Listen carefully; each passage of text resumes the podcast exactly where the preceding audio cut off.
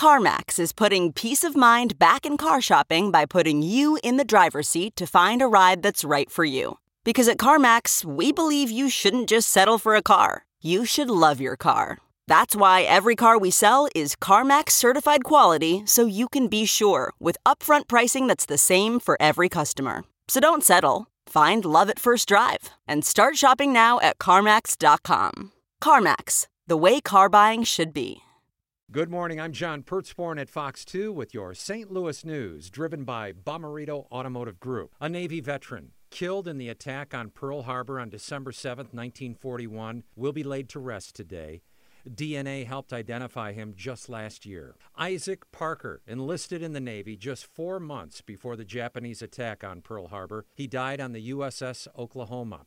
He was originally buried in Hawaii. His body was returned to St. Louis last week. He'll be buried with full military honors today at Jefferson Barracks National Cemetery at 1 in the afternoon. Former St. Louis County Executive Steve Stenger has been released from prison. He's now under house arrest in downtown St. Louis in the Residential Reentry Program. In 2019, Stenger pled guilty to charges related to a pay to play scandal. He was sentenced to 46 months in federal prison. His sentence was later reduced to 29 months. He served the time at a prison in South Dakota. Air travel at St. Louis Lambert International Airport continues to rebound from the pandemic. More than 100,000 passengers traveled through the airport just last week. That's the most since the pandemic began more than a year ago. At the low point in April of last year, only about 4,600 passengers flew in and out of Lambert Airport. From the Fox 2 Weather Department, there's a continued risk for a few showers or spot thunderstorms today.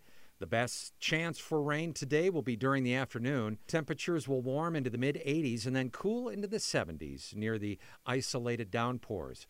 For tonight, there may be a few spot showers around this evening. Otherwise, it will be dry and muggy with a low in the lower 70s. Wednesday and Thursday look mainly dry, but with a daily chance for an isolated storm or two each afternoon. The heat will take center stage by Friday, with the hottest temps of the year likely by Friday afternoon.